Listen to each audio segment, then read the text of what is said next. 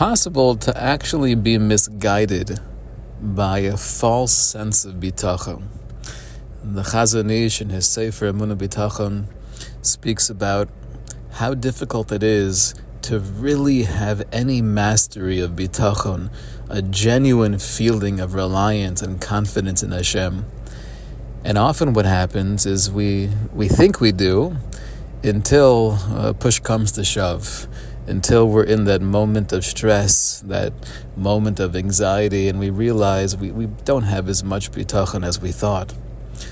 Sometimes decisions we make in life can also be based on a false sense of bitachon, where instead of thinking something through, being shoaletza, consulting with others, pilpul chaverim, having conversations with friends and family to come to a responsible, effective decision, sometimes we feel compelled to do something based on a false sense of bitachon.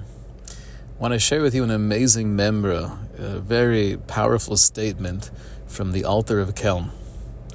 The Alter of Kelm said, Kasher Adam Mesupik Ma'alav Lasos. If a person's not sure what to do, Ve'enu Yodeya Mahi Atzas HaYetzer Hara, U'Mahi Atzas HaYetzer HaTov. And I'm not even sure what's my Yetzer Hara speaking, what's my Yetzer Tov speaking. I don't know which is the correct direction.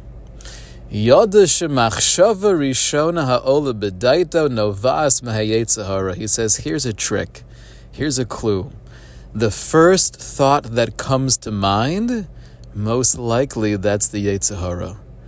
That first response, that visceral reaction, is not necessarily the path that we should be taking. And explains the Alter of Kelm, if anything, because you're thinking in this particular way immediately, that's not coming from deliberation.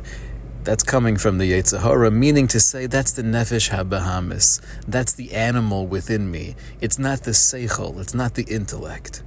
Shalav number Hediot Kofetz Berosh. One who jumps out in front is a Hediot, is, is lacking Seichel. Machshava. One who doesn't think deeply. Harayon harishon shu and therefore concludes the Alter of Kelm, don't go with your first thought.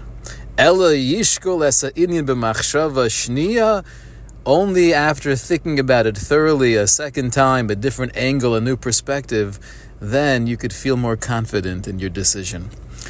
Malcolm Gladwell, the well known author, has a book entitled Blink.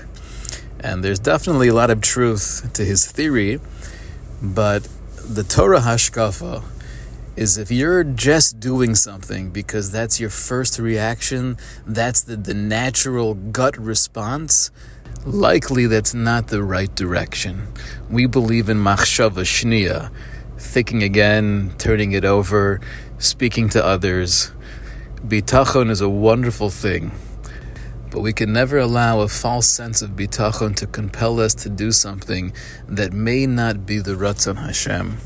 The proper hishtadlus in any decision making is not just going with our gut, not just going with what feels right, not to live by the slogan of Nike, just do it. We don't just do anything. We think, we deliberate, and once we have clarity on what to do, then we do it with a sense of enthusiasm and a sense of simcha.